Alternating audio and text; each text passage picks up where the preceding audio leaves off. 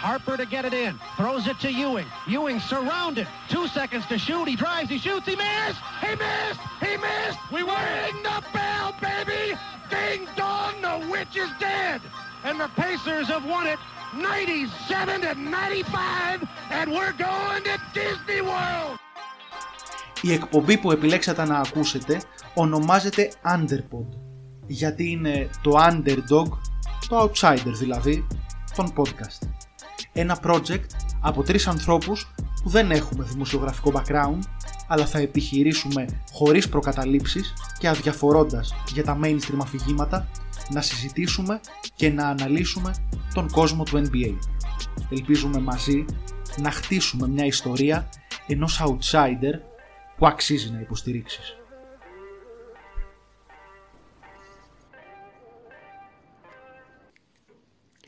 Καλησπέρα από άλλο ένα Underpod Podcast, το τέταρτο κατά σειρά.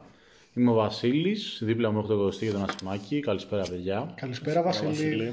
Και σήμερα θα μιλήσουμε για το πώς θα έχουν πάει οι ομάδες της Ανατολής μέχρι στιγμής. Ναι. Θα αναλύσουμε λίγο την εικόνα τους, τις διαφορές τους και με την περσινή χρονιά, πώς έχουν βελτιωθεί, αλλά και πώς βλέπουμε να προχωράνε ε, σε αυτή την καινούργια σεζόν που διανύουμε και έχουμε πλέον ένα και αρκετό καλό δείγμα ε, για να τη σχολιάσουμε. Ναι. Να πούμε ότι το βασικό με το οποίο θα ασχοληθούμε είναι η απόδοσή τους μέχρι τώρα, έτσι. Σε αυτά τα πρώτα περίπου 20 με 25 παιχνίδια η κάθε ομάδα έχει, έχει παίξει. Ε, αυτό το podcast γράφεται στις 2 Δεκεμβρίου, έτσι. Ε, να πούμε έτσι ενημερωτικά ότι σήμερα θα κάνουμε μια προσπάθεια να βάλουμε πιο έντονα και στην κουβέντα από ό,τι σε προηγούμενα podcast αυτά τα οποία λέμε τέλος πάντων ως advanced stats, έτσι. Κατά βάση θα χρησιμοποιήσουμε ε, το, το metric του EPM από τον ιστοσελίδα Dunks and Threes ε, και, τα, και τα στατιστικά από το, από το Cleaning the Glass. Ε, να αναφέρουμε κάποια από αυτά προκειμένου και όσοι ακροατές δεν είναι εξοικειωμένοι ε, με τα στατιστικά αυτά να έχουν μια εικόνα για το τι συζητάμε κτλ. Ένα βασικό έτσι ε, στατιστικό είναι το effective field goal percentage. Ε, να το πούμε απλά το πόσο εύστοχη είναι μια ομάδα. Έτσι. Είναι μια φόρμουλα που απλά υπολογίζει, δίνει μια μεγαλύτερη βαρύτητα στο τρίποντο ακριβώς γιατί ε, μετράει έναν παραπάνω πόντο. Βασικό επίσης το οποίο θα συζητήσουμε και λίγο πιο περίπλοκο είναι το location effective field goal percentage το οποίο είναι ένα στατιστικό το οποίο σου δείχνει ε, πόσο αποδοτική θα ήταν μια ομάδα αν σούταρε από τις θέσεις τις οποίες σουτάρει και τώρα αλλά ε, ήταν στο μέσο όρο της λίγκας σε ό,τι αφορά το effective field goal percentage για να το πούμε απλά, είναι ένα νούμερο το οποίο σε έναν σημαντικό βαθμό μετράει την ποιότητα της θέσης του σουτ το οποίο παίρνει μια ομάδα. Ε, θα το εξηγήσουμε και παρακάτω άμα χρειαστεί παραπάνω. Ε, από εκεί και ύστερα θα μιλήσουμε για defensive και offensive ratings πόσους πόντους δέχεται και αντίστοιχα ε, βάζει μια ομάδα ανά 100, ανά 100 κατοχές και για τη συχνότητα που μια ομάδα ε, σουτάρει από το τρίποντο, σουτάρει από το mid-range ή σουτάρει ε, κάτω, από το, κάτω από το καλάθι. Ε, από την άλλη το EPM είναι ένα one number metric, είναι δηλαδή ένα, ένα στατιστικό το οποίο προσπαθεί να εκφράσει μέσα από ένα νούμερο την αξία ενός παίχτη σε άμυνα και επίθεση αντίστοιχα. Δηλαδή υπάρχει το offensive EPM, υπάρχει το defensive EPM και υπάρχει και το EPM το οποίο είναι το άθροισμα των δύο ε, προηγούμενων. Προφανώς όλα αυτά τα νούμερα έτσι δεν είναι πανάκια, αλλά είναι χρήσιμα γιατί όντως δίνουν μια, μια εικόνα που άμα συνδυαστεί και με το και την ερμηνεία μέσω του, του eye test, του, του να βλέπεις παιχνίδια δηλαδή, μπορούν να σε κάνουν να κατανοήσεις καλύτερα το τι κάνει κάθε ομάδα και ο κάθε παίχτης στο παρκέ. Ε, και μετά από αυτή τη σχετικά μεγάλη εισαγωγή προκειμένου να σας βάλουμε στο κλίμα, να πούμε ότι θα πιάσουμε τις ομάδες της Ανατολής σήμερα αποκλειστικά θα τις πάρουμε αλφαβητικά και θα ξεκινήσουμε με τον Κωστή να μας μιλάει σε πρώτη φάση για τους Atlanta Hawks. Ωραία. Να πούμε ότι όλως τυχαίως ο Θοδωρής μας έπεισε να το κάνουμε αυτό αλφαβητικά και να ξεκινήσουμε από τους Atlanta Hawks. να τους δώσουμε το χρόνο που τους αξίζει. Ε... Θα είμαι πολύ σύντομος για την Ατλάντα, πιστεύω. Ναι, μιλάμε για τους περσινούς φιναλίστ της Ανατολικής Περιφέρειας, οι οποίοι μπορούμε να πούμε ότι έχουν ξεκινήσει κάπως με κάποια σκαμπανεβάσματα τη σεζόν ως τώρα. Βρίσκονται τη στιγμή που μιλάμε στο 12-10 και την 7η θέση της Ανατολικής Περιφέρειας.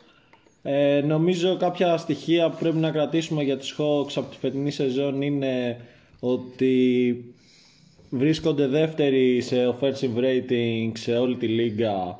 Ε, η επίθεσή τους είναι πολύ καλή φέτος και αυτό νομίζω οφείλεται σε μεγάλο βαθμό από την εκπληκτική σεζόν που κάνει ο Trey Young ο οποίος επιθετικά είναι ακόμα καλύτερος από ό,τι πέρσι. Ε, το Clean the Glass του δίνει ένα usage στην επίθεση 38% το οποίο είναι μόνο πίσω από το Luka Doncic στη Λίγκα ε, σε σχέση με το τι, πόσες επιθέσεις παίρνει είτε για να δημιουργήσει είτε για να σκοράρει.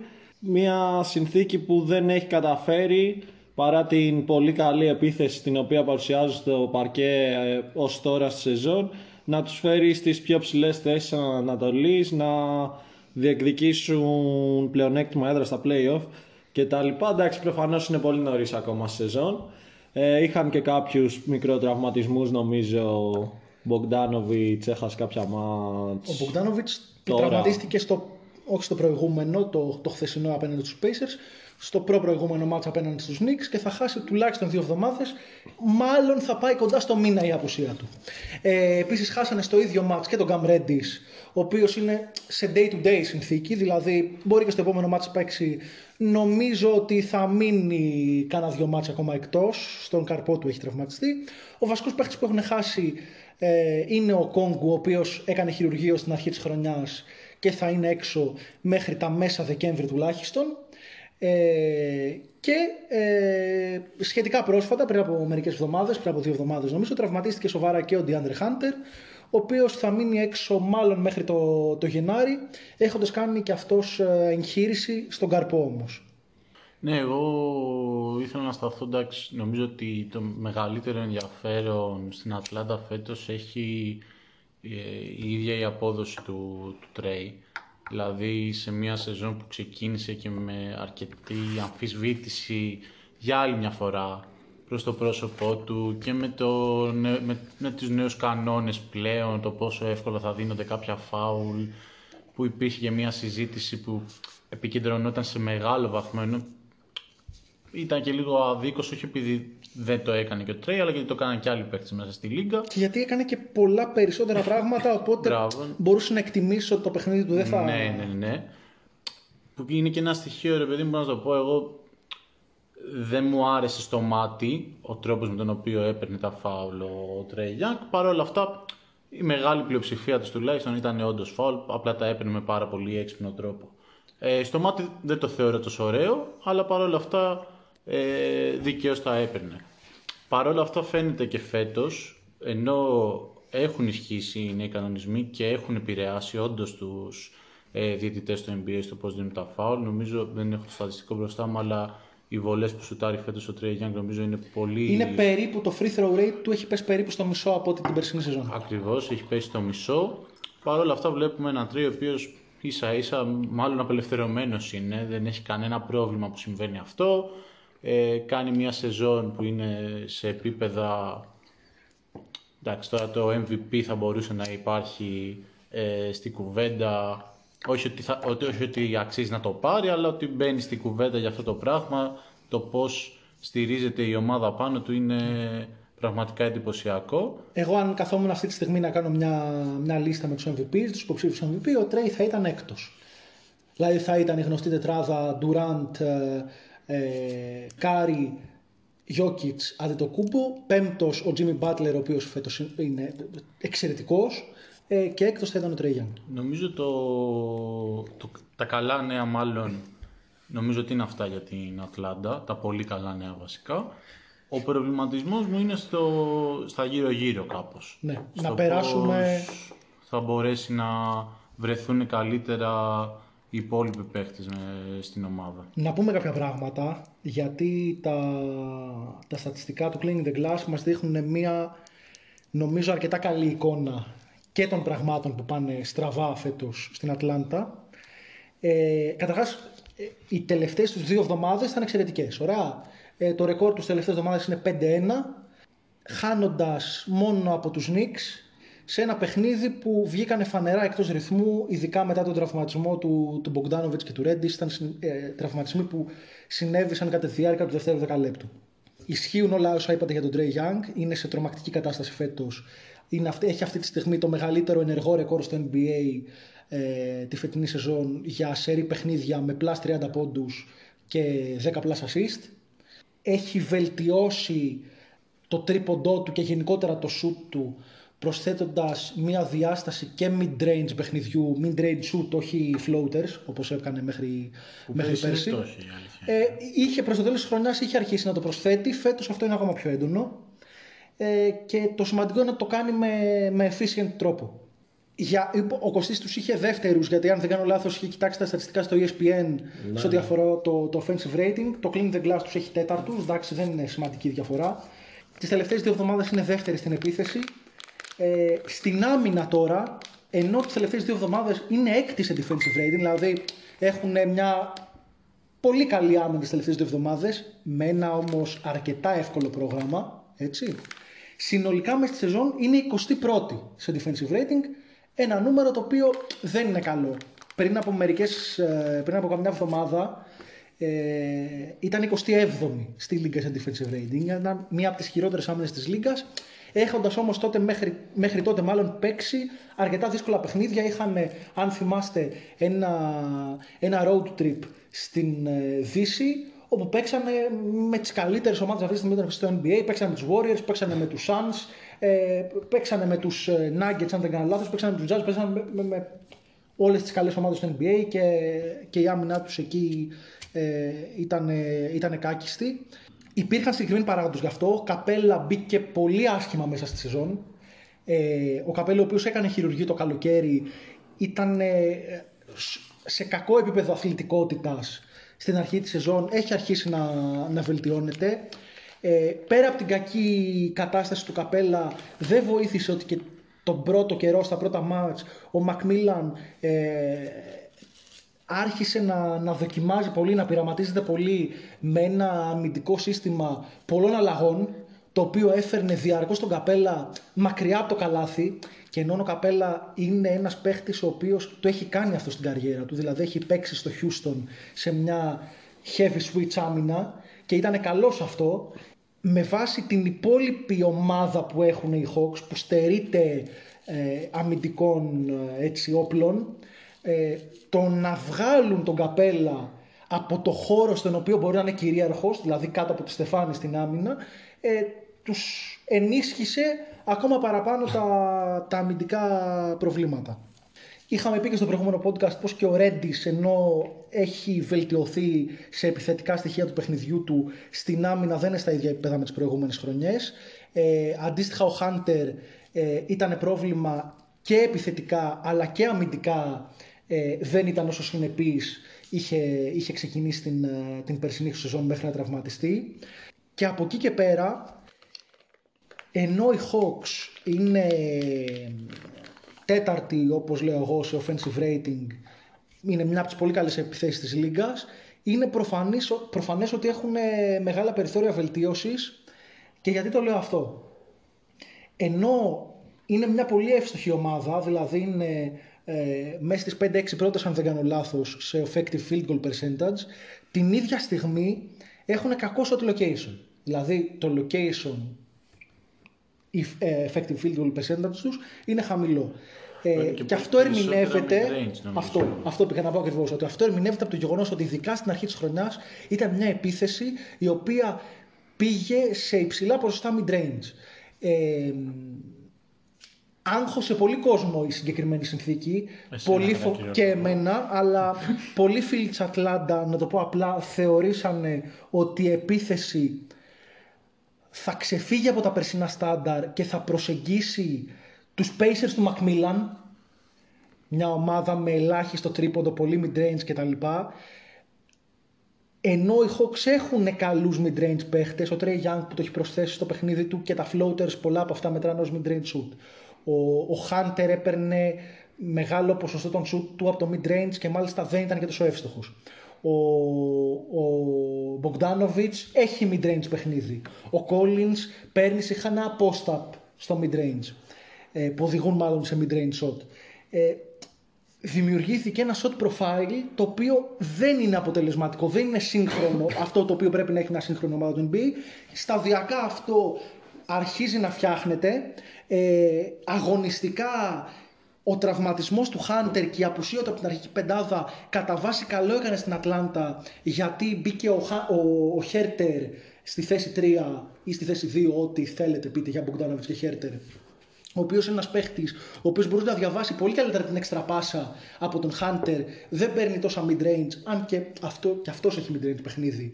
Ε, αλλά τέλος πάντων το shot profile του είναι, είναι αρκετά καλύτερο και το βασικό είναι ότι, ότι μεταφέρει πολύ καλύτερα την μπάλα από τον Hunter ε, στην, ε, στην επίθεση. Από εκεί και πέρα κάποια ακόμα στοιχεία για την άμυνά τους το θετικό, με κάποιον τρόπο θετικό, είναι ότι ενώ επιτρέπουν λίγα σουτ κοντά στο καλάθι τους, οι, οι, άμυνε, οι αντίπαλες επιθέσεις σουτάρουν καλά όταν φτάνουν μέχρι το καλάθι. Χαρακτηριστικό παράδειγμα της μέτριας παρουσίας του Καπέλα μέχρι στιγμής ε, τη φετινή σεζόν που δεν είναι στα ίδια επίπεδα rim protection που ήταν πέρσι. Ε, όσο ο Καπέλα βρίσκει την αθλητικότητά του, τόσο αυτό το νούμερό του θα βελτιώνεται. Από την άλλη, ε, ένα στοιχείο το οποίο μπορεί να οδηγήσει σε πτώση του defensive rating τους είναι το γεγονός ότι μέχρι στιγμής είναι μια ομάδα της οποίας οι αντίπαλοι σουτάρουν άσχημα από τον τρίποντο. Έτσι. Πάντα αυτό είναι ένα νούμερο το οποίο δεν μπορεί εύκολα να τα διατηρηθεί σε πολύ χαμηλά θα είναι μάλλον είναι ο παράγοντας που εξαρτάται πώς θα σουτάρει ο αντίπαλος από τον τρίποντο, κατά βάση είναι η τύχη. Μπορεί εν τέλει να το διατηρήσει για μια ολόκληρη σεζόν. Για παράδειγμα, οι περσινοί Νίξ δεχόντουσαν ελάχιστα τρίποντα επειδή είχαν την τύχη οι αντίπαλοι τους να σουτάρουν άσχημα από το τρίποντο. Δηλαδή, αυτή η εντός εισαγωγικών κατάσταση μπορεί να διαρκήσει και μια ολόκληρη σεζόν. Δεν είναι όμως ενδεικτικό μιας καλής αμυντικής λειτουργίας. Μπορεί να πεις ότι ναι, ίσως μια ομάδα κάνει καλά close out κτλ ε, είναι ένα στατιστικό το οποίο είναι αρκετά μη ερμηνεύσιμο με μπασκετικό τρόπο. Ε, νομίζω πως αυτά έχουμε να πούμε για την Ατλάντα. Ε, εγώ θα πω ότι όσο προχωράει η σεζόν φαίνεται να βρίσκει τα πατήπατά της. Θεωρώ ότι θα είναι μέσα στις πέντε πρώτες ομάδες τουλάχιστον της, ε, της Ανατολής και ε, θα κριθεί οριακά με κάποιες άλλες ομάδες που θα συζητήσουμε ως προς το αν θα καταφέρει να, να διεκδικήσει και να κερδίσει και, και πλεονέκτημα έδρας. Εγώ το μόνο που θέλω να σχολιάσω είναι ότι νομίζω ότι ίσως και ο Μαχμίλα να ήθελε στο πρώτο κομμάτι της σεζόν να δει και να προσπαθήσει και ένα διαφορετικό τρόπο παιχνιδιού ε, με τα mid-range που ήταν πολύ περισσότερα κτλ. Γιατί εντάξει, ίσως είναι και ένας μίνι πειραματισμός ότι φτάσαμε μακριά στα play-off, τι μπορούσαμε να κάνουμε άμα δεν μας γίνει το παιχνίδι διαφορετικά κτλ. κτλ. Δεν με αγχώνει τόσο, πιστεύω ότι μάλλον θα πάει πλέον στο κλασικό τρόπο με τον οποίο έπαιζε και φαίνεται ήδη από τα τελευταία παιχνίδια και νομίζω ότι κάπως έτσι θα συνεχίσει και την υπόλοιπη σεζόν της. Ελπίζω πως ναι. Για μένα δεν ήταν πάντως ένας λογικός πειραματισμός. Αυτό στην άμυνα μπορώ να το καταλάβω σε μια προσπάθεια να δοκιμάσει ένα άλλο μοντέλο άμυνας. Νομίζω πως μια επίθεση που έχει τον Trey Young ε, και έχει τον Glenn Capella και τον John Collins, πρέπει να είναι μια επίθεση που να βασίζεται στο, στο, στο pick and roll, το οποίο ήταν και αυτό μειωμένο σε σχέση με πέρσι η συχνότητα με την οποία το έτρεχε, και αντίστοιχα σε drive and kicks για να βρεις ε, ελεύθερα, ελεύθερα τρίποντα. Και πάμε σιγά σιγά στη δεύτερη ομάδα. Στους Brooklyn Nets. Ε; Νομίζω είναι οι Celtics. Όχι. Α, Boston Celtics, ναι, ναι, ναι. Boston Celtics. Boston Celtics. Ε, ναι, οι οποίοι έχουν το ίδιο ρεκόρ με τους Hawks. 12-10. Μόνο που εδώ νομίζω ότι δεν υπάρχουν τρομακτικά πε- ε, περιθώρια βελτίωσης. Έτσι λες. Ε, σίγουρα ο Jaylen Brown το ότι έχει χάσει 9 παιχνίδια μέσα σε σεζόν τους έχει επηρεάσει. Ναι. Εγώ σε Αλλά- αυτό έχω διαφορετική οπτική, αλλά θα το πω στη συνέχεια. Για τον Τζέιλεν. Για τον Ναι. Τζέιλεν. Α. Ε, Οκ. Είναι ο Σε δεύτερος. σχέση με τον τρόπο που συμπληρώνεται με τον Tatum. Ναι, μου φαίνεται πολύ πόσο προβληματικός καλό κάνει η ο συνύπαρξή τρόπος που συνυπάρχουν και ενώ δεν ήμουν φαν αυτής της οπτικής, οριακά πλέον θεωρώ ότι ίσως και το να σκεφτόντουσαν μια ανταλλαγή του Jalen Brown να είναι πλέον προς τη σωστή κατεύθυνση, αλλά Χωρίς να έχω κάποιο, έτσι, ε, στα, κάποια απόδειξη στατιστική που να το λέει, από ό,τι θυμάμαι δηλαδή, σπάνια έχω δει παιχνίδια των Boston φέτος, της, Bo- της Βοστόνης φέτος που να, που να έχουν κάνει και οι δύο πολύ καλό παιχνίδι. Συνήθως είναι ή ο ένας ή ο άλλος. Δηλαδή πάντα όταν τα βάζει ο ένας ο άλλος είναι ψηλοσοκαριστικά άστοχος. Ξέρεις τι με προβληματίζει εμένα, ότι όταν είναι και οι δύο στο παρκέ, ε, το οποίο υπήρχε εντάξει πέρυσι σε τεράστιο βαθμό στη Βοστόνη, αλλά υπάρχει και φέτος, το πόσο ε, προσανατολίζονται στο isolation. Δηλαδή μπάλα στον Ναι, Tatum, ναι, ναι. μπάλα στο, ε, στον Brown και να είναι και οι δύο μαζί στην πεντάδα, ε, παίρνουν την μπάλα και όταν την πάρουν την μπάλα είναι ωραία. Το βρήκαμε εδώ πέρα. Shoot, ε, ε, ISO, πάμε. Ενώ σε- στα μάτς που έλειψε ο Jalen Brown, επειδή έτυχε να δω και κάποια από τα παιχνίδια αυτά, είδα τη Βοστόνη λίγο να προσπαθεί να κυκλοφορήσει και περισσότερο την μπάλα, να περνάει η μπάλα από, από πολλούς παίκτες, να παίρνει πολλές προσπάθειες και ο Σρέντερ και ο Χόρφορντ και να μην πηγαίνουν και άσχημα. Το να παίρνει πάντως πολλές προσπάθειες ο Στρέντερ Ναι, αυτό Όχι, ήθελα να πω. ακούγεται λίγο ότι- Το τρομακτικό. Ναι, μα δεν είναι. δεν είναι ότι φεύγει ο Τζίλεν Μπράουν από το παρκέ, από το rotation της ομάδας και ξαφνικά φτιάχνουν Ναι, τρομερή ναι, ναι, ομάδα οι εννοείται, εννοείται. Celtics. Μα δεν έχουν και καθαρό point guard για να μπορεί να.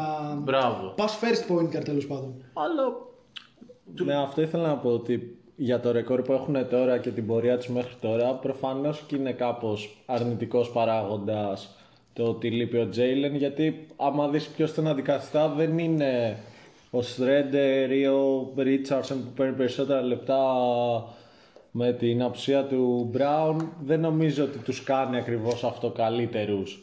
Τουλάχιστον σε επίπεδο αποτελεσμάτων μέχρι τώρα. νομίζω αντίστοιχα κακό ρεκόρ πρέπει να είχαν πάντως. Νομίζω ότι άλλαξε τόσο αυτό. Σε ποια συνθήκη να είχαν Να- ένα ρεκόρ. με τον Τζέιλεν και χωρίς. Και με τον Τζέλιν και με χωρίς νομίζω. Δεν είμαι σίγουρος. Δεν το έχω Δεν είμαι κοιτάξει, σίγουρος. αλλά- Πάντως, εμένα μου δίνονταν η αίσθηση ότι αυτός ο οποίος. Προσοχή, αυτόν θεωρώ καλύτερο παίχτη. Αλλά νομίζω πως φέτος ο Tatum έχει μπει χειρότερα στη ζώνη από τον Jalen. Ε, ναι. Νομίζω είναι μια κόπια λίγο της περσινής χρονιάς αυτό που είχε ξεκινήσει θεαματικά ο Τζέιλεν Μπράουν που είχε ανοίξει και μια συζήτηση για το ποιος είναι ο καλύτερος στην ομάδα κτλ. Και, και όσο κύλαγε η σεζόν, εντάξει, Τόσο σταθεροποιήθηκε περισσότερο αναδεικνύονταν όσο καλύτερος ο, ο Tatum. ο Tatum χωρίς ε, ναι, όσον αφορά το ταβάνι των Celtics νομίζω είναι κάπου στο ίδιο με περσινό, playoff θα μπουν. Θα δείξει που θα καταφέρουν να πλασαριστούν, Max να περάσουν τον πρώτο γύρο αναλόγως και το ζευγάρωμα, αν και μου φαίνεται αρκετά δύσκολο και Πολύ αυτό. δύσκολο να περάσουν τον πρώτο γύρο γιατί Δεν- Με τίποτα. για να περάσουν τον πρώτο γύρο θα πρέπει να βγουν τέταρτη, Τα- πέμπτη. Ε, να πούμε ένα θετικό. Ότι ειδικά στα τελευταία παιχνίδια, ή μάλλον όχι μόνο στα τελευταία, ε, με εξαίρεση τα πρω- την πρώτη βδομάδα, ρε παιδί μου, αγωνιστική, ε, η Βοστόνη έχει χτίσει μια εξαιρετική πλεονάμινα. Ισχύει αυτό. Είναι τέταρτους, τέταρτη που σε έχω εγώ στο, στο Clean the Glass σε defensive rating. 21η στην επίθεση, αυτό λέει πολλά. Ε, στην αρχή προσπάθησαν ε, να εφαρμόσουν ένα σύστημα το οποίο ε, έπαιζε αλλαγές ε, σε, κάθε, σε κάθε screen, σε κάθε τέτοιο. Να, μια άμυνα που βασιζόταν πάρα πολλές αλλαγές. Δεν λειτουργήσε στα πρώτα μάτια τόσο έντονα αυτό. Το έχουν προσαρμόσει. Πάλι παίζουν αλλαγές, αλλά με προσαρμογές. Ε, έχει λειτουργήσει αρκετά καλά. Με την άμυνα θα πάνε να κάνουν ό,τι κάνουν. Ένα από τα τελευταία τους μάτσα, ε, αν θυμάμαι καλά, έληξε 88-86, κάτι τέτοιο. Το χθεσινό με τη, με τη Φιλαδέλφια δεν είναι 89-85 νομίζω. Ναι, ναι, ναι, ναι, κάτι τέτοιο. Εντάξει, αυτό σίγουρα έχει παίξει και ένα ρόλο το ότι έχουν χάσει και αρκετά μάτς και ο Ρόμπερτ Williams και ο Καντέρ που άφησε λίγο την ομάδα με μοναδικό Freedom. πεντάρι το Χόλφορντ. Ναι. Ε, έτσι ώστε... Ο Καντέρ έχει γυρίσει πάντως τώρα, εντάξει. Ναι, ναι. Ε, ωραία. Να προχωρήσουμε. Να Αυτά για τη περάσουμε- Βοστόνη. Ναι, και να περάσουμε στους Brooklyn Nets. Ναι. Ε, Εδώ εγώ έχω πολλά να πω. Ξεκινάτε. Λοιπόν, αυτή τη στιγμή είναι, το ρεκόρ τους είναι 15-6. 15 νίκες 6 ήττες. Είναι πρώτη στην Ανατολή, έχοντας την 8η επίθεση. Χαμηλά θα έλεγε κανείς για, για το προφίλ των Nets. Και τη 12η αυτή τη στιγμή άμυνα. Πολύ καλά θα έλεγε κάποιος για Nets. Ε, έχοντας παίξει ένα σχετικά εύκολο πρόγραμμα. Αν θυμάμαι καλά, το 10ο ευκολότερο υπολογίζουν στο NBA. ναι, νομίζω είναι πέμπτη σε net rating σε όλη τη λίγκα ή πάλι έχουμε διαφορά σε αυτό. Σε net rating. Ε, εγώ τους έχω 7ους. Εντάξει, Οκ, μικρή, διαφορά, ναι, ναι. μικρή διαφορά. Να πούμε κάποια ενδιαφέροντα στοιχεία για την επίθεσή τους αρχικά. Κάποια ενδιαφέροντα στατιστικά. Η, η Brooklyn Nets είναι αυτή τη στιγμή τέταρτη σε effective field goal percentage, σε ευστοχία για να το πούμε απλά, σε, σε efficiency στο NBA, αλλά 28η σε location effective field goal percentage.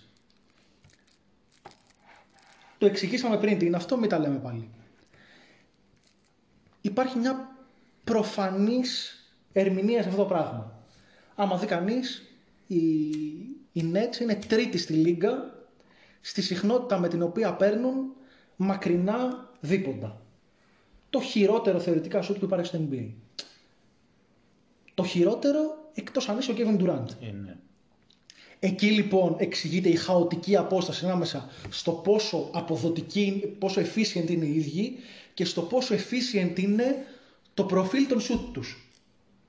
Παίρνουν θεωρητικά όχι καλά shoot, αλλά τα βάζουν γιατί έχουν καλούς άιζο παίχτες και έχουν τον Kevin Durant, ο οποίος είναι μάλλον ο καλύτερος παίχτης, ίσως και στην ιστορία του αθλήματος, σε ό,τι αφορά το, το mid-range. Ε, από την άλλη, κάτι που δείχνει μια πραγματική προβληματική στο παιχνίδι της, στο παιχνίδι τους, γιατί όπως είπαμε πριν, το location effective field goal percentage μπορεί να μην είναι και, και εν τέλει πρόβλημα, το shot profile τους, ε, είναι ότι είναι 29η σε shoot κοντά στο καλάθι. Δεν πάνε μέχρι το καλάθι και δεν έχουν και center για να τελειώσουν τις, μπορεί να τις το φάσεις κοντά στο καλάθι. Ο βασικός center ο οποίος χρησιμοποιούν και είναι ο πιο αποδοτικός στη φετινή σεζόν στην πραγματικότητα είναι ο Λαμάρκος Aldridge άλλος ένας mid-range ε, oriented ε, basketballistας ο οποίος επιθετικά φέτος είναι εξαιρετικός, εξαιρετικά χρήσιμος ε, για τον Brooklyn. Ευχάριστη έκπληξη μετά και από. Μετά όλη από το τη γεγονός ότι είχε ταλαιπωρία. αποσυρθεί πέρσι από, τον μπάρκε, από τον μπάσκετ λόγω προβλήματος στην καρδιά, χρόνου προβλήματος στην καρδιά. Ε, από την άλλη, νομίζω το γεγονός ότι είναι τόσο χαμηλά στο πόσο συχνά πάνε μέχρι το καλάθι έχει να κάνει και την αποσία του Kyrie Irving.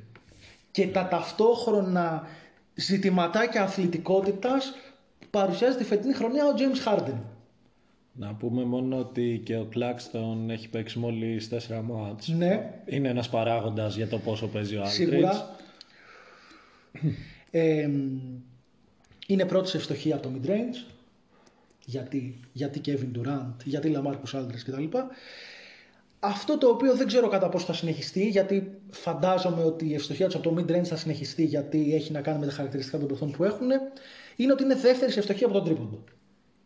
Αυτό είναι ένα νούμερο το οποίο μπορεί να, να πέσει. Και όσο δεν φροντίζουν να βάλουν και περισσότερη πίεση στους αντιπάλους τους με το να πηγαίνουν μέχρι το καλάθι, τόσο πιο εύκολο θα είναι για τις άμυνες να κάνουν καλύτερα close out στα shoot ε, και ούτω καθεξής. Αυτά για την επίθεση. Κάποια θεματάκια και για την άμυνα. Οι αντίπαλοι τους σουτάρουν με το χειρότερο effective field goal percentage εναντίον τους σε όλη τη λίγα. Δηλαδή, για να το πούμε απλά, οι, α- οι αντίπαλοι των Brooklyn Nets είναι πολύ άστοχοι όταν τους αντιμετωπίζουν. Με ποια ομάδα είναι ίσο το, το Brooklyn; Δηλαδή με ποια άλλη, ποια άλλη ομάδα αντιμετωπίζει πολύ άστοχους αντιπάλους; Οι Washington Wizards. Ε, και στις δύο ομάδες το effective field goal των αντιπάλων τους είναι 49,5%. Το χειρότερο στο NBA. Ποια είναι η διαφορά; Ότι οι Nets δέχονται καλά σουτ. Οι αντίπαλοι τους εκτελούν καλά σουτ. Απλά αυτά δεν μπαίνουν. Οι Wizards έχουν χαμηλό location field goal percentage του αντιπάλου. Δηλαδή οι Wizards καταφέρνουν και δέχονται και είναι άστοχοι αντίπαλοι τους γιατί, γιατί καταφέρνουν και τους εξωθούν στο να παίρνουν κακής ποιότητας shoot. Οι Nets δεν το κάνουν αυτό το πράγμα. Και γι' αυτό εγώ είμαι πάρα πολύ φοβικός με το να πω ότι όντως η Nets είναι μια above average άμυνα. Θεωρώ ότι το defensive rating θα πέσει. Και θα πέσει και αρκετά. Ε, είμαι της άποψης ότι είναι αρκετά ε, στοιχείο τύχης το γεγονός ότι βρίσκονται 12η αυτή τη στιγμή σε, σε αμυντική απόδοση στην, ε, στη Λίγκα. Σίγουρα είναι και έπληξη με βάση το τι θα περιμέναμε πιστεύω κιόλα. Ακριβώς αυτό, ακριβώς αυτό. Και πριν την έναρξη της σεζόν. Παράλληλα είναι 27η στο πόσα λάθη οδηγούν τον αντίπαλό τους να κάνει την επίθεση γιατί είναι μια, μια άμυνα που δεν βάζει πίεση mm. ε, στον αντίπαλο. Ε, οι αντίπαλοι του σουτάρουν 31,6% ε, το χειρότερο στη λίγα από το τρίποντο. Δεν μπορεί να συνεχιστεί. Θα ανέβει η, η ευστοχία με την οποία σουτάρουν οι αντίπαλοι τους από το τρίποντο. Ε, και ακόμα και αν περιμένει κανείς ότι με την επιστροφή του Κλάκστον, με μια ίσως επιστροφή του Irving κάποια στιγμή μέσα στη χρονιά, αν αλλάξουν οι παράγοντες που συζητήσαμε στο προηγούμενο podcast, ε, θα μπορούσε να πει κανείς ότι η επίθεση τους μπορεί από, 8, από 8η να φτάσει μέχρι και πρώτη, που λέει ο λόγος, δεν μπορώ να δω πώς η άμυνά τους θα, θα παραμείνει στα ίδια επίπεδα. Νομίζω είναι λίγο, λίγο αποτέλεσμα τύχης και αντιπάλων το, το που βρίσκονται αυτή τη στιγμή αμυντικά. Κάποια, κάποιες σημειώσεις για τους παίχτες, για κάποιους παίχτες που κάνουν καλή σεζόν, πέρα από τα προφανή, έτσι, τον Durant και τα λοιπά, ότι είναι αυτό που είπαμε πριν πολύ καλός ο Λαμάρκους Aldridge, είναι πάρα πολύ εύστοχος, 57% από το mid-range, ναι. στο 97ο percentile της λίγας. Patty Mills, 48% τρίποντο, αυτά που λέγαμε για τα στοιχεία που θα δώσει από τον πάγκο όταν έρχεται, τα δίνει και με το παραπάνω. Ε, αμυντικά βασίζουν πολλά πράγματα στον Blake Griffin και στις δυνατότητες που έχει αυτός να μαρκάρει και στην περιφέρεια αλλά και κάτω από το καλάθι. Αλλά όπως είπαμε κάποια νούμερα στατιστικά δείχνουν ότι είναι κάτι το οποίο δεν μπορεί να συνεχιστεί τουλάχιστον στα ίδια επίπεδα. Ε, 15-6 πρώτη στην Ανατολή, εγώ θα πω ότι τα advance τους είναι λίγο ανησυχητικά ε, και δεν, δεν δείχνουν μια ομάδα αυτή τη στιγμή εξαιρετική. Εγώ θα ήθελα να σταθώ λίγο και στους δύο στάρτους και την απόδοσή τους χωρίς τον Kyrie Irving.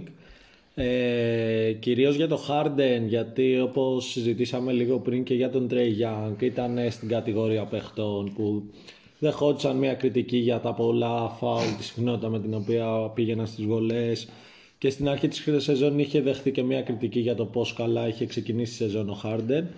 Ε, να πούμε ότι τα metrics του στην επίθεση είναι ελαφρώς χειρότερα από πέρσι. Ε, έχει 61% true shooting ενώ πέρσι είχε 62%. 51% ε, efficiency ενώ πέρσι είχε 55%. Στο... Τελειώνει βέβαια με την ίδια αναλογία της φάσης παρόλο το κατά πόσο άλλαξαν τα σφυρίγματα okay. και τα λοιπά, σουτάρει τα ίδια τρίποντα, ίδια mid-range, ίδια, με την ίδια συχνότητα πηγαίνει στο καλάθι. Ναι, ναι. Σίγουρα ε, σουτάρει λιγότερες βολές. Ναι. Και είναι, τα metrics του τον δείχνουν και λίγο βελτιωμένο στην άμυνα. Στο offensive ε, estimated plus minus είναι στο συν μισό ενώ πέρσι ήταν στο μείον 0,6. Στο offensive. Στο defensive. Στο defensive. Στο offensive είναι στα ίδια. Okay. Ε, και στο συνολικό είναι στο συν 4,3 ενώ πέρσι ήταν στο 4,5. Έχει βελτιωθεί πολύ τις τελευταίες δύο εβδομάδες. Ο Χάρντεν ξαναβρίσκει αυτό στην αθλητικότητά του. Είχε μπει άσχημα μες στη σεζόν. Λογικό είναι τα στατιστικά του να είναι λίγο πιο κάτω από τα περσινά.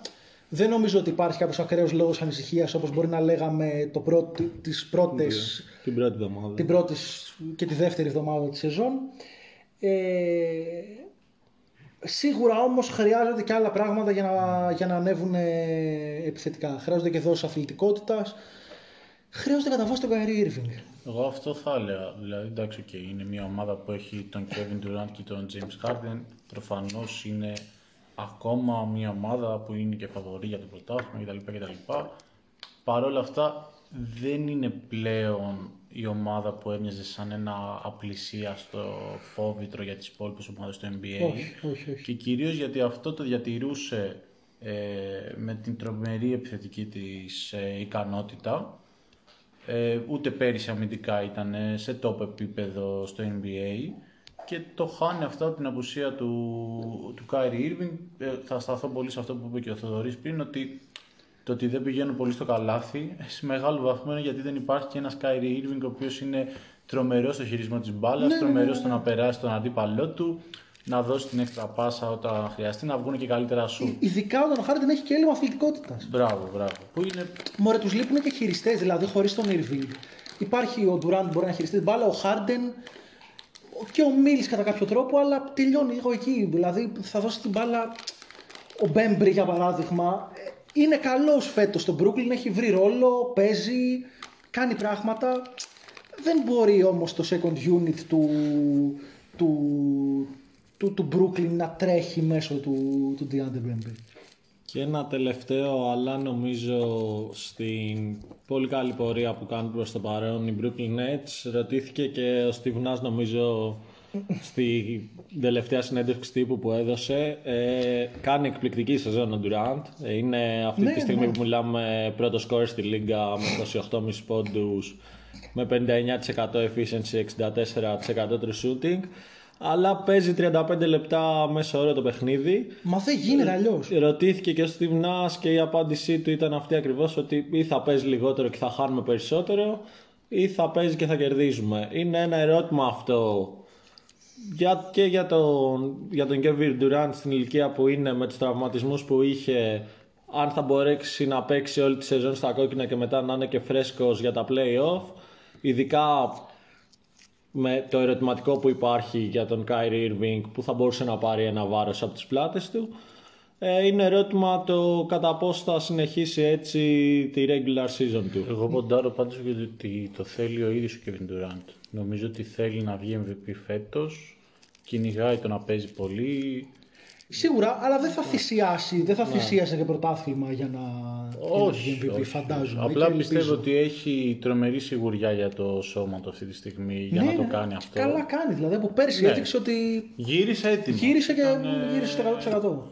Και νομίζω ότι αυτό το πιστεύει πάρα πολύ ότι το έχει το να, να παίζει ε, σε αυτά τα λεπτά μέχρι το τέλος της σεζόν. Εντάξει, βέβαια αυτό θα το δείξει η ίδια πραγματικότητα στο άμα θα μπορέσει να το καταφέρει. Ένα τελευταίο σχόλιο για αυτό που είπε ο Κωστής για τη συνέντευξη του ΝΑΣ.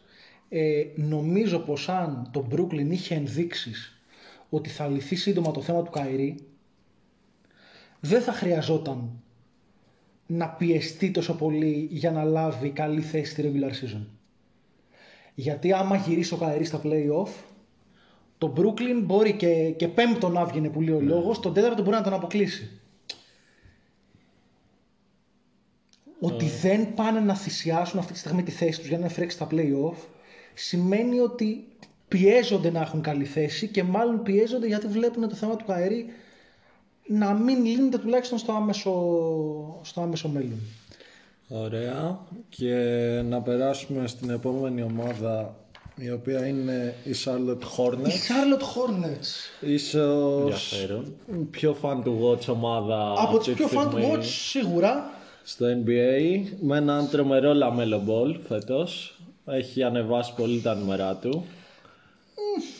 Ε, διαφωνώ λίγο. Διαφωνώ, Αλλά εντάξει. διαφωνείς. Ναι, ναι, ναι, διαφωνώ λίγο. Διαφωνώ. Ε, εντάξει, εγώ να αναφέρω απλά ότι η μέσοι όροι του αυτή τη στιγμή είναι 20 πόντοι το παιχνίδι, 7,7 rebound, 8,2 assist, σχεδόν 2 κλεψίματα και το estimated plus minus του έχει πάει στο συν 4,1 ενώ πέρσι ήταν στο μείον 0,8.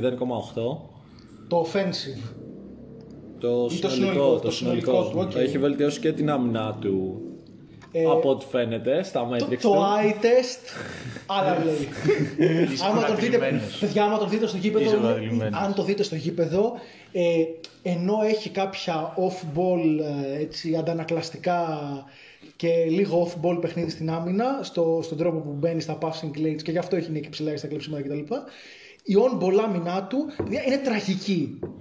Εντάξει. Είναι τραγική. Η πρα- Και εντάξει, γενικά η, η, η Σάρλοκ παίζει άθλια άμυνα, αλλά ο, ο Λαμέλο είναι βασικός λόγος για, για το γεγονός ότι η άμυνα του είναι άθλια. Δεν θα διαφωνήσω μαζί σου, αλλά η αύξηση στα στατιστικά εξηγείται με το ότι η άμυνα του Λαμέλο Μπολ πέρυσι ήταν εξίσου τραγική. Βασικά ήταν ακόμα περισσότερο μάλλον.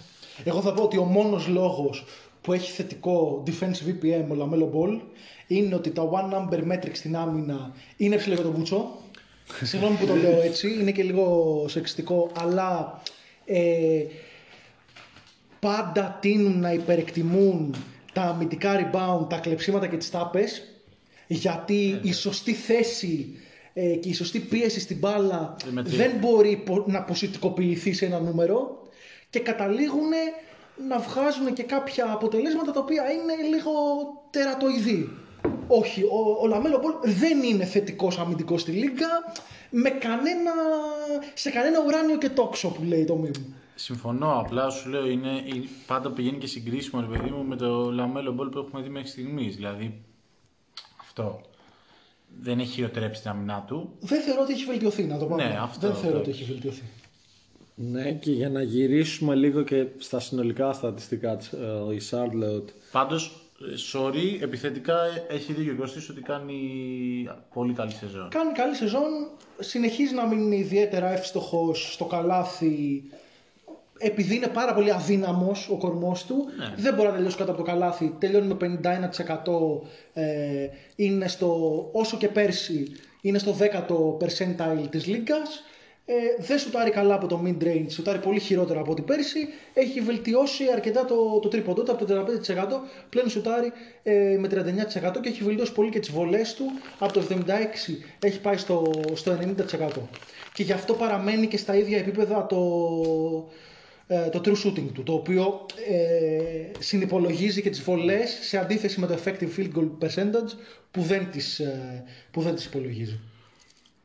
Αν δεν είχε βελτιώσει τις βολές του, θα ήταν πιο άστοχος φέτος από ότι πέρσι παρά τη βελτίωση στα τρίποντα, για να το πω έτσι απλά.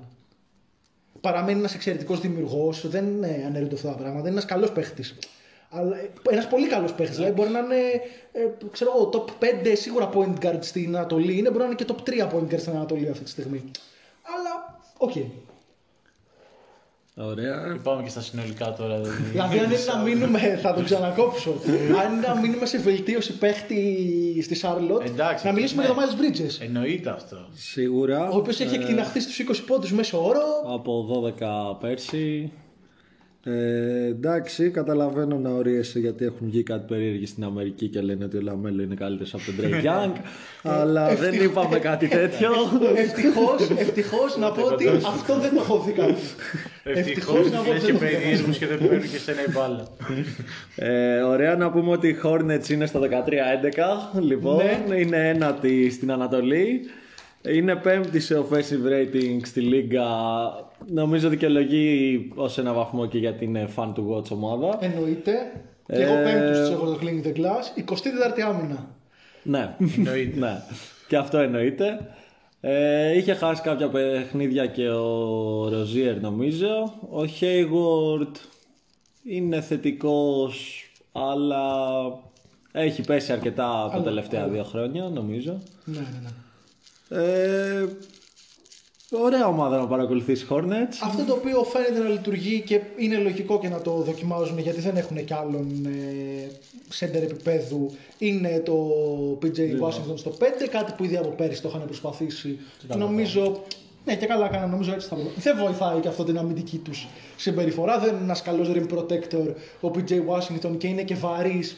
Οπότε δεν είναι και να πεις ότι θα τον έχω κάτω από το καλάθι και θα είναι ο Draymond Green μου. Απλά δεν τη βοηθάνε και Δεν οι είναι άλλοι. ευκίνητο. Οπότε... ναι, ναι, ναι. Ο μόνος ο οποίος για μένα είναι πραγματικά βελτιωμένο και σε αυτή τη μεριά του παρκέ, κυρίως λόγω της αθλητικότητας και της ενέργειάς του, είναι ο Miles Bridges. Και αυτό εγώ να σχολιάσω μόνο για τον Hayward ότι έχει ένα ενδιαφέρον το ότι, οκ, είναι πολύ πεσμένος σε σχέση με το πώς ήταν. Ε, υπάρχει όμως και μια αποδοχή εκ μέρους του ότι υπάρχει αυτό. Δηλαδή, δεν θα προσπαθήσει να είναι αυτός ο, ο στάρ της ομάδας που θα φαίνεται παντού, θα παίρνει όλες τις προσπάθειες ακόμα και άμα σπάει τα καλά ρε παιδί μου λέμε τώρα. Δεν τα σπάει. Όχι, όχι. Κατάλαβα. Αυτή τη στιγμή, για να καταλάβουμε τι συζητάμε, ο Gordon Hayward είναι πέμπτος σε usage στη Charlotte, πίσω από το Lamelo Ball, τους βάζω με σειρά, τον Miles Bridges, τον Dave Rozier και ακόμα και πίσω και από τον Kelly Oubre.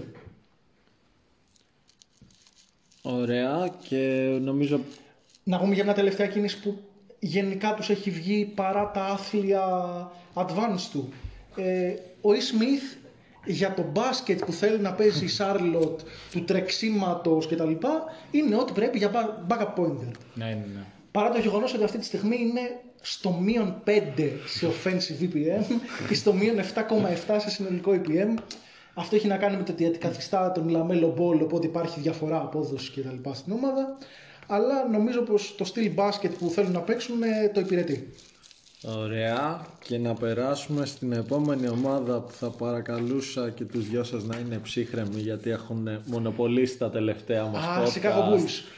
Δεν είναι άλλοι από τους Chicago Bulls Θα, θα είμαι πολύ ψυχρέμος. οι οποίοι βρίσκονται στην τρίτη θέση της Ανατολής με ρεκόρ 14-8 είναι τέταρτη σε net rating σε όλο το NBA με το 8ο καλύτερο offensive rating αλλά το 6ο καλύτερο defensive rating στη λίγα και το πιο, ένας από τους πιο κακοπληρωμένους παίχτες στο NBA Εγώ θα ακούσω πάντα στο Cleaning the Glass που μου τους βγάζει 7ους σε offensive rating και 10ους σε defensive rating.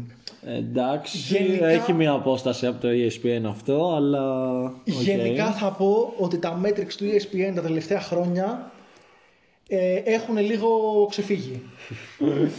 Εκεί στην Αμερική αν ακούει το Clinic Glass για μια χορηγική. Άμα δει κανείς, το έχει δηλώσει μέχρι και ο ίδιος ο Χόλιντζερ που έχει φτιάξει τη φόρμουλα, το RPM την τελευταία διετία βγάζει περίεργα πράγματα. Θέλει λίγο ένα, επανυπολο... Ανανέωση. ένα, ένα επανυπολογισμό ρε παιδί μου της φόρμουλας. Επανα...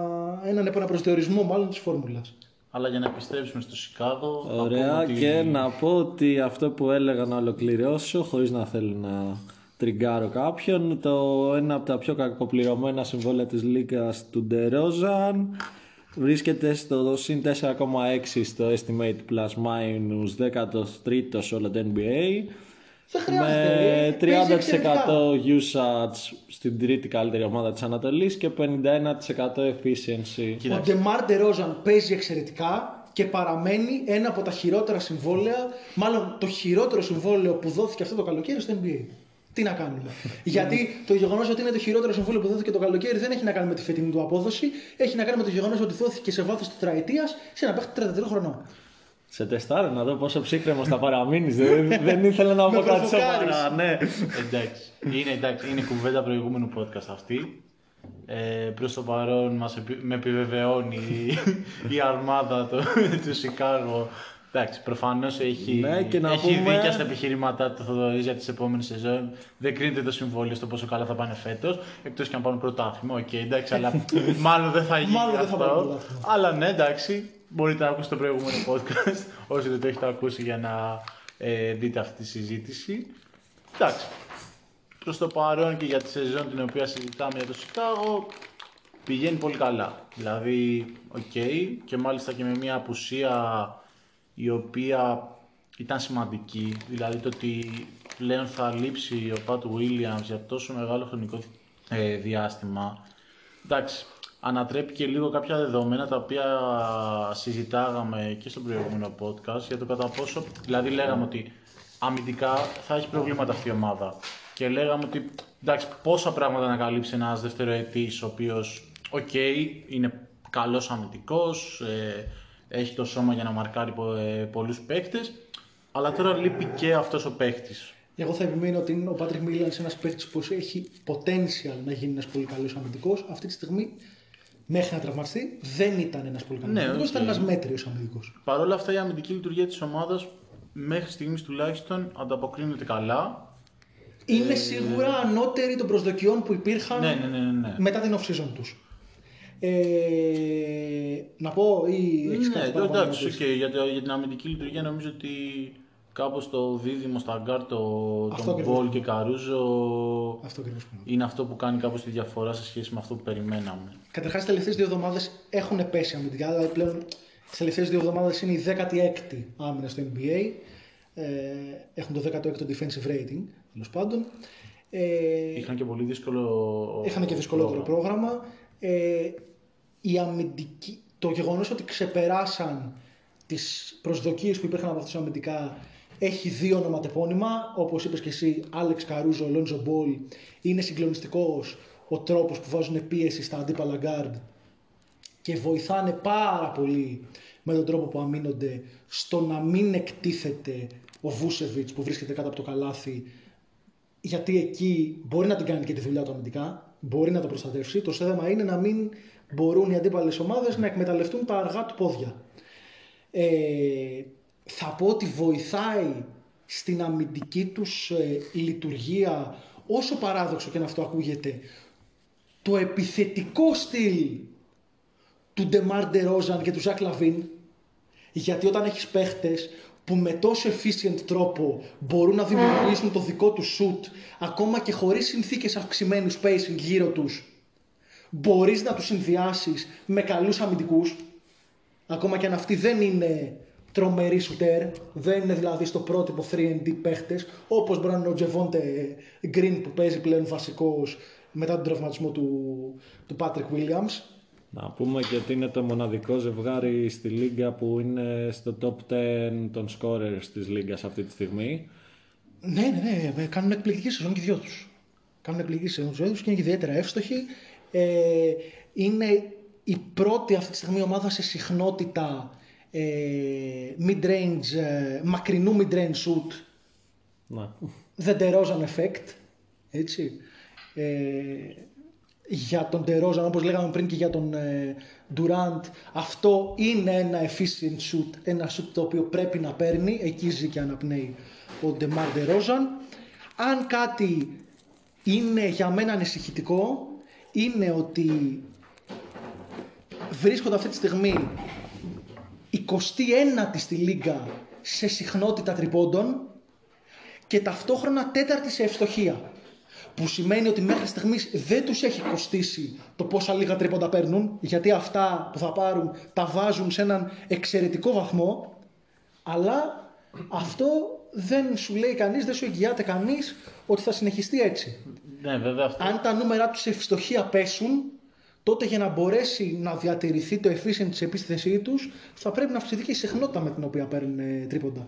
Έχει και μία σχέση βέβαια εντάξει με το πόσο καλά σουτ είναι αυτά τα οποία παίρνουν, με τι προποθέσει παίρνουν αυτά τα τρίποτα τα οποία παίρνουν. Δηλαδή, εντάξει, βαράνε πολύ λιγότερο, αλλά αυτό έχει και ένα νόημα ότι επειδή είναι και πολύ.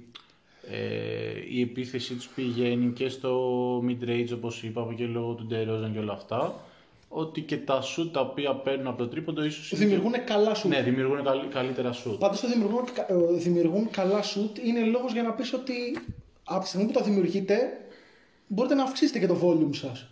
Τον όγκο σουτ με το οποίο στάνουν γιατί ναι, επιμένουν ναι, ναι. 29η. Εγώ δεν λέω να Δεν- δεν- γίνουν δεν διαφωνώ ότι δεν πρέπει να είναι Golden εύκολο. State Warriors. Ναι, ναι, ναι. Λέω να πάνε από 29η 20η. Συμφωνώ, απλά λέω ότι εξηγεί λίγο και το γιατί είναι καλά ποσοστά και ίσως δεν πέσουν τουλάχιστον τα ποσοστά τους στο τρίποντο. Παρ' όλα αυτά και εγώ συμφωνώ ότι επειδή ακριβώς υπάρχει αυτό και επειδή ο Ντερόζα μας έχει δείξει και τις δημιουργικές του ικανότητες στις τελευταίες σεζόν, μπορεί να αυξηθεί και το ποσοστό που παίρνουν στο τρίποντο.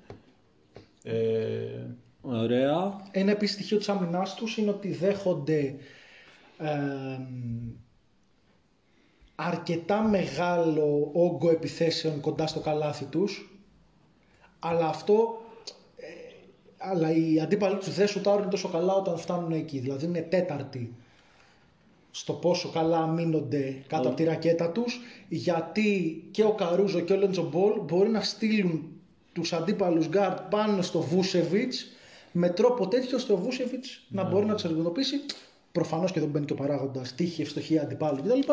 Αλλά ε, νομίζω ότι εδώ είναι ένα στατιστικό το οποίο έχει να κάνει και με την αμυντική λειτουργία της ομάδας. Ωραία. Να κάνουμε, επειδή έχουμε συζητήσει και για τη Charlotte και για τους Bulls, δεν είπαμε για κανένα από τους δύο που βλέπουμε κάπως να τερματίζουν τι προβλέπουμε για τη, για τη θέση τους στην τελική κατάταξη.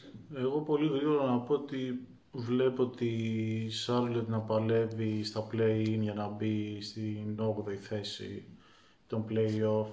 Όντας εννοείς ένατη δέκατη να παλέ. Ναι, ναι, κάπου εκεί. ΟΚ. Εντάξει, ίσως και με μια έκπληξη να... Νομίζω πως συμφωνώ. Δεν τους βλέπω πιο πάνω. Ε, δεν νομίζω ότι θα τα καταφέρουν, να πω την αλήθεια. Να μπουν μέσω του play. Να μπουν μέσα στο play-in. Ναι, εντάξει, δύο παιχνίδια είναι, αλλά και εμένα μου Εντάξει, φαίνεται αρκετά ναι. δύσκολο. Μου φαίνεται αρκετά δύσκολο. Ε, για το Chicago πιστεύω ότι θα είναι στην τετράδα. Στην τετράδα. Ναι, Τους βλέπεις αυτά παραμένουν εκεί, ε. τους βλέπω ότι θα παραμείνουν. Ε, εντάξει, δεν είναι... Δεν... ΟΚ, Μπορεί και να μην είναι, άμα δεν είναι πιστεύω ότι θα είναι τουλάχιστον κοντά στη τετράδα, ότι θα παλέψουν μέχρι το τέλος. Δεν τους βλέπω όμως ότι θα είναι και στις ε, πρώτη, δεύτερη θέση. Νομίζω ότι... Ε, Ναι, εντάξει, είναι και συνάρτηση και το πώς θα τα πάνε οι υπόλοιποι Εννοείται, που εννοείται, δεν έχουμε μιλήσει ακόμα.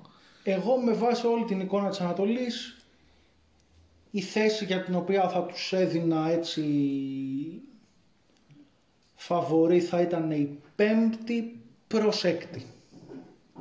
Δηλαδή στο τέλος της χρονιάς θεωρώ ότι θα πρέπει να έχουν γίνει αρκετά να έχουν κάτσει αρκετά στραβά στις υπόλοιπες τέσσερις ομάδες για να μπορέσει το Σικάγο να τερματίσει πάνω από το Brooklyn ή το Brooklyn ή το Milwaukee ή τους Heat ή τους Hawks.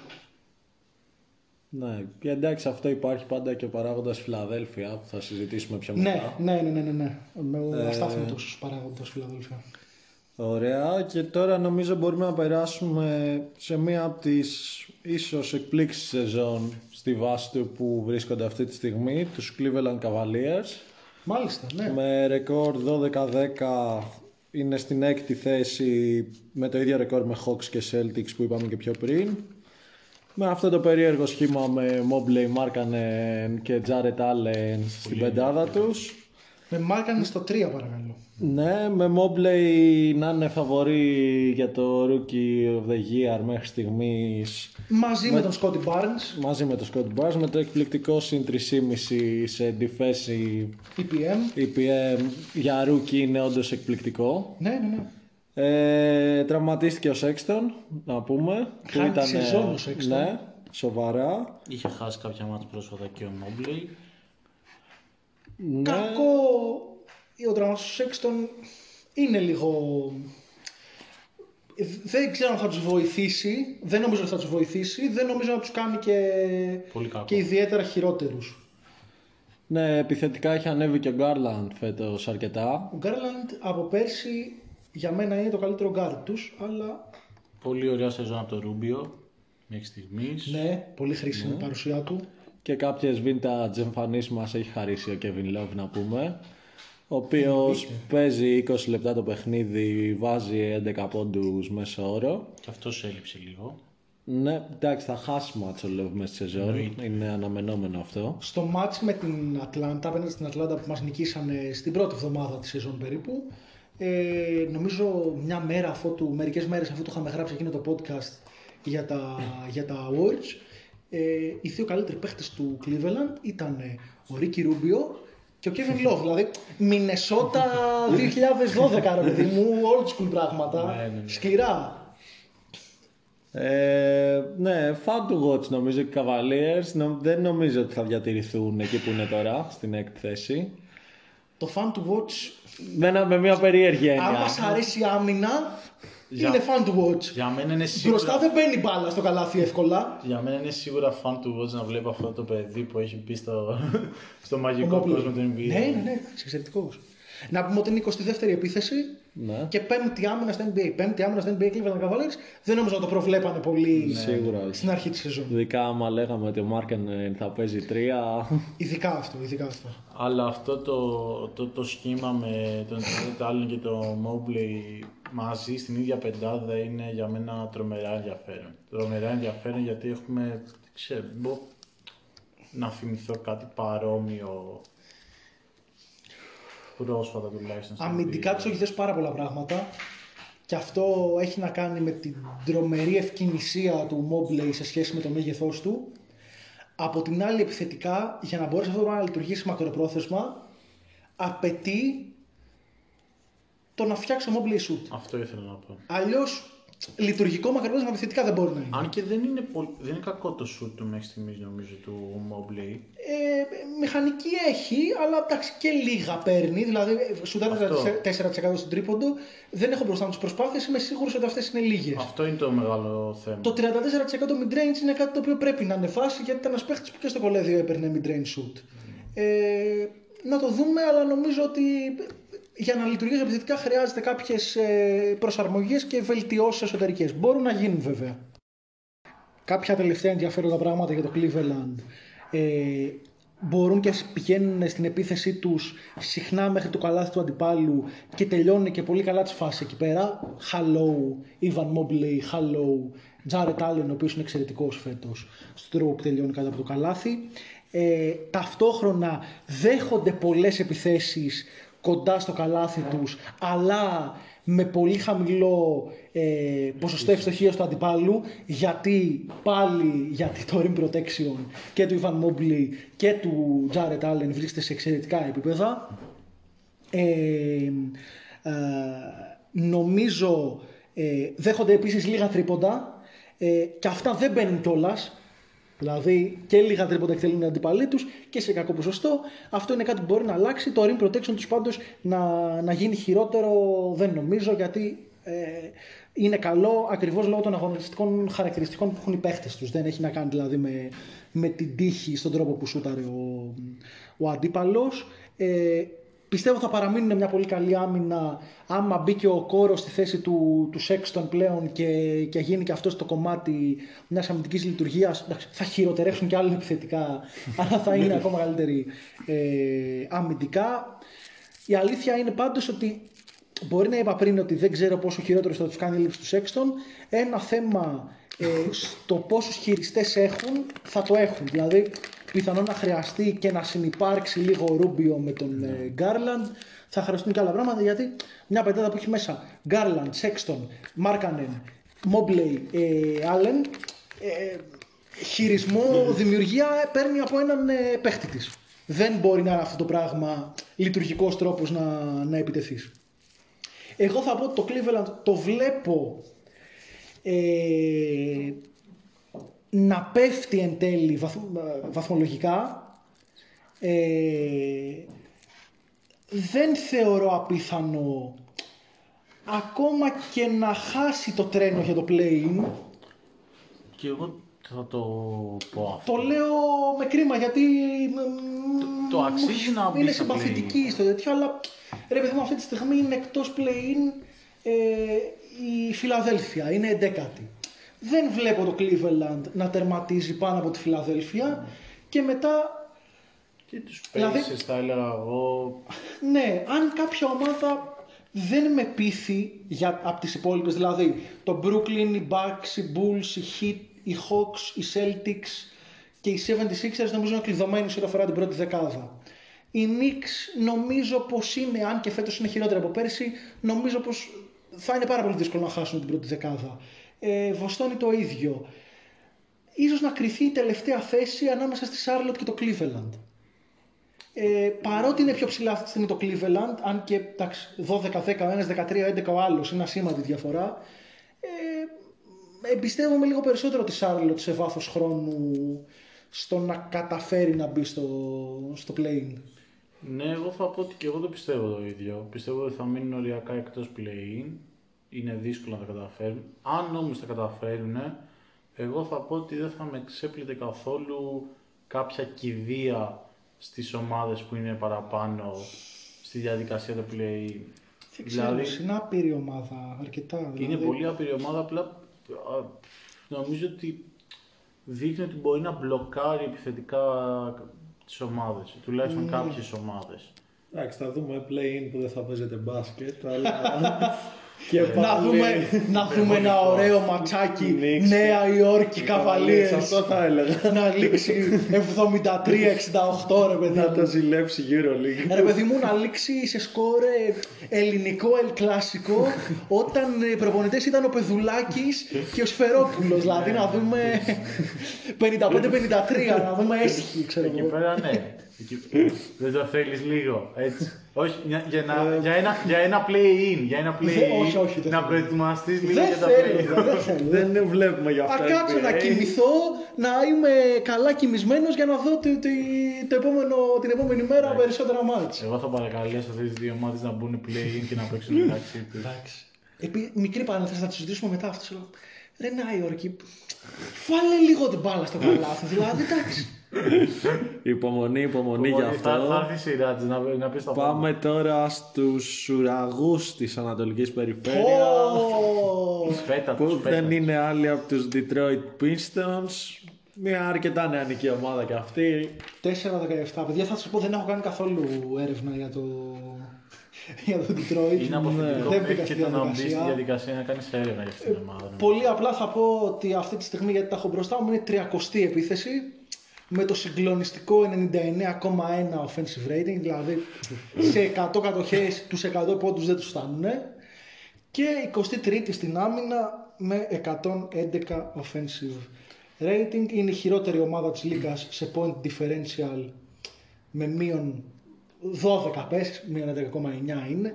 Ήταν ε, πέρσι το point differential τους, το λέγαμε, το net rating τους, δεν ήταν τόσο κακό. Υπό την έννοια ότι χάνανε πολλά μάτς, επειδή ήταν ανταγωνιστικοί όμως χάνανε ωριακά παιχνίδια. Δεν μπορούν να βάλουν την μπάλα στο καλάθι, ε, δεν μπορούν να βάλουν τρίποντο, ρε παιδί μου, ε, η ζωή τους, η ζωή της μάνας τους να εξαρτώταν από το, από το να βάλουν τρίποντα. Δεν θα τα βάζανε, εντάξει. Πλάκα πλάκα δεν είναι η χειρότερη, είναι η 27η. 27η, συγγνώμη, κάτι έχω κάνει λάθος. Όχι, στην άμυνα είναι 27η από τρίποντο. Να με συγχωρείτε. Ε, όχι, είναι η χειρότερη ομάδα στη Λίγκα σε ό,τι αφορά τον τρίποντό της. 29,9%.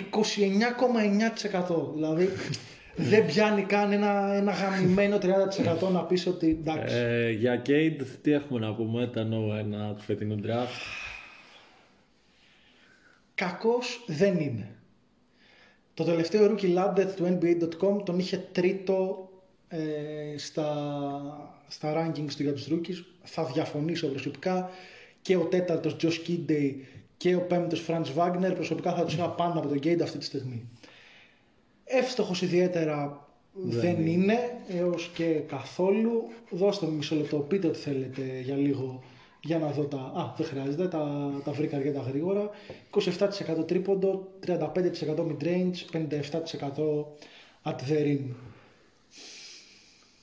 Εντάξει, Είναι καλός, είναι, είναι έξυπνος παίχτης, είναι ε, ένας πολύ καλός δημιουργός. Έχει την ατυχία η δημιουργία του να βρίσκει παίχτες που έχουν μια σοκαριστική αδυναμία να βάλουν την μπάλα στο καλάθι. Θυμάμαι στο προηγούμενο podcast έκανα την ερώτηση ρε παιδιά αυτός που τα στάζει από το τρίποντο ο rookie, ο περσινός που δεν τον θυμόμουν, ο Σαντίκ Μπέι, τον μάτιασα τον άνθρωπο φέτος σουτάρει 28% παιδιά από το τρίποντο. Ο Σαντίκ Μπέι, ε, ένας παίκτης που το χαρακτηριστικό του ήταν ε, το σουτ του. Ε, αλλά θε, δε, δε, δεν βλέπω ρε παιδί μου κάποιον exciting superstar μέχρι στιγμής στο πρόσωπο του Kate Cunningham. Είναι, έχει σαφές έλλειμμα αθλητικότητας, ότι είναι κοντός. Δεν θα πέρσι σε σχέση με αυτό που το παρουσίαζα. Δεν είναι κοντός. Είναι 1,98 αντί για 2,03, αλλά και το μέγεθός του δεν είναι αυτό που θα σε Περιμέναμε. κάνει να πεις wow. Ρε παιδί μου, δεν ξέρω, μου φαίνεται λίγο unexciting νούμερο ένα pick αυτό. Είμαι σίγουρος ότι θα είναι καλός παίχτης. Λογικά θα γίνει και all-star στην καριέρα του. Δεν ξέρω αν βλέπω μέλλον όμως all NBA. Ε, και μάλιστα για, τα, για τις προσδοκίες που είχαν δημιουργηθεί Ναι, ναι. εδώ draft και τα λοιπά. Και χω- τις τέτοιες με τον Doncic. Ναι, τους άλλους- το ότι δεν υπήρχε καν κουβέντα για το ποιος είναι το νούμερο ένα του draft Ναι. ε, όταν γινόταν. Ε, εντάξει. Ξέρετε, εντάξει, είναι, είναι άθλια ομάδα η Pistons. Δηλαδή είναι, είναι άθλια. Δηλαδή, ρε παιδί μου, μπορεί να τον αδικούμε και αυτόν γιατί παίζει σε ένα περιβάλλον το οποίο δεν, δεν προσφέρεται για να δείξει τις αρετές του. γιατί, ΟΚ, το ξέραμε από πριν το draft ότι είναι ένας παίχτης ο οποίος θα είναι πάρα πολύ χρήσιμος σε μια καλή ομάδα. Ναι, ναι, ναι. Δεν είναι τύπος που απλά θα κάνει τα πάντα και θα, θα είναι μια ηλιοκεντρική επίθεση στημένη γύρω του. Ε, εντάξει, δεν, τι άλλο να πεις τώρα για αυτή την ομάδα. Ο καλύτερος της παίχτης ε, φέτος δεν θα ήταν παράλογο να πει κανείς ότι είναι ο Κέλιο Λίνικ. Ε, ο δεν οποίος είναι παράλογο. έχει παίξει και λίγο εντωμεταξύ γιατί μετά τραυματίστηκε. δηλαδή έχει παίξει 230 λεπτά όλα και όλα. Αλλά όσο έπαιζε, ήταν ο καλύτερος, τουλάχιστον επιθετικά ήταν ο καλύτερος παίχτης. Σίγουρα. Και ο Τζέραμι Γκραντ φοβερά δεν έχει μπει στη σεζόν. Δεν ξέρω. Εγώ λέω να προχωρήσουμε Ε, απλά στον επόμενο. Να πούμε ότι είναι, θα πάρουν άλλο ένα πάρα πολύ καλό pick στο φετινό draft. Να ναι, πούμε γιατί αυτό. να πούμε ότι θα είναι σίγουρα το χειρότερο ρεκόρ του NBA. Ε, Ε, κοίτα. Εντάξει.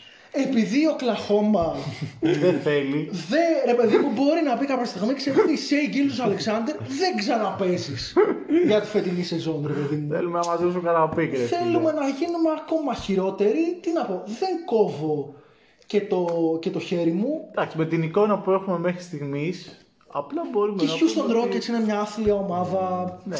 Ε, και το Ορλάντο δεν είναι μια καλή ομάδα. Ε, δεν ξέρω, δεν θα πω ότι θα είναι χειρότεροι.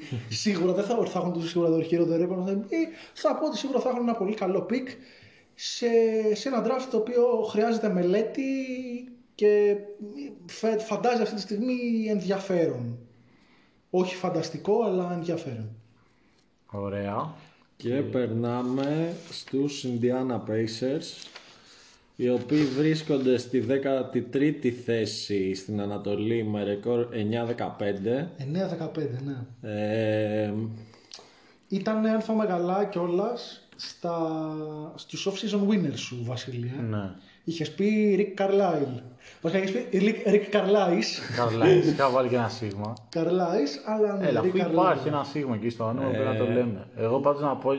θέλω να τσεκάρεις μόνο πριν μιλήσουμε για τους Pacers τι point differentials έχουν στα παιχνίδια τους. Η Γιατί Indiana, μπορεί γιατί και να είναι θετικό. είναι συν 1,8, είναι θετικό. Είναι θετικό. Και εγώ εκεί ήθελα να Είναι σταθώ η ότι- ομάδα, να το πω αυτό, συγγνώμη που σε κόβω, είναι η ομάδα με το μεγαλύτερο win difference, αν δεν κάνω λάθος, στο NBA. Τι θα πει win difference?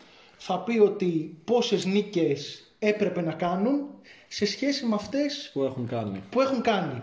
Όταν λέω το μεγαλύτερο εννοώ αρνητικό μεγαλύτερο. Δηλαδή έχουν κάνει 4,4 λιγότερες νίκες από ό,τι αντιστοιχούν στο net rating τους. Δηλαδή θεωρητικά αυτή τη στιγμή θα έπρεπε να είναι στο 13-11. Να έχουν θετικό, θετικό ρεκόρ. Ναι, Εγώ αυτό ήθελα, εκεί θέλω να σταθώ, στο ότι νομίζω ότι την αδικεί λίγο ε, την Ινδιάνα η θέση η οποία βρίσκεται. Ε, εντάξει, είχε και διάφορα ζητήματα με τραυματισμούς ενδιάμεσα μέσα στη σεζόν. Ναι, ναι, ναι, ναι. ναι. Ακόμα δεν έχει γυρίσει ο TJ Warren που ναι, ναι, από ναι. πέρσι. Ο Λεβέρτ έχει χάσει 9 ματς, ο Μπρόγκντον έχασε 5. Ναι, και ο Μάιλς Τέρνερ δεν έχει χάσει παιχνίδια. Λίγα νομίζω. Λίγα, οκ. Ναι, αλλά δυσκολεύονται ρε παιδί μου να βρεθούν και κάποια στιγμή όλοι μαζί. Όταν βρίσκονται όλοι μαζί βλέπεις ωραία πράγματα. Δηλαδή Ναι. είχαν τόσους πολλούς τραυματισμούς και πε- ήταν τόσο περίεργη η κατάσταση στην ομάδα που ειδικά στα πρώτα παιχνίδια έβλεπες να παίρνει υπερβολικά πολλές προσπάθειες ο Ντουάρτε που είναι ένας rookie, μεγάλος rookie. βέβαια. Καλός, ναι, είπαμε, Ναι, 24 στα 25 δηλαδή. Ναι, 24 στα 25. Μεγαλοκοπέλα κανονικά.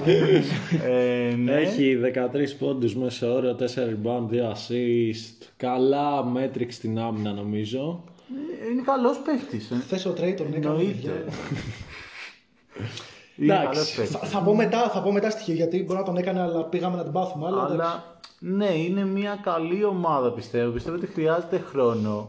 Ε, θεωρώ ότι είναι μια τεράστια καλή επιλογή για όσους παίζετε στοίχημα να τους παίξετε τώρα να μπουν στα playoff. Άμα τους δίνει να κάτι πάμε στα καλό. playoff. Το έδωσε. Ναι. Δίνω εγώ Όχι, τα, ρε φίλε, Το έδωσε. τα, τα, Οχτάδα. στοιχεία, τα στοιχεία μου. Απ' το Όχι, play-in απ' το ή play-in, στην απ' το οχτάδα; play-in, απ' το Α. play-in. Να νικήσουν όμως, ρε παιδί μου, να πάνε top 10.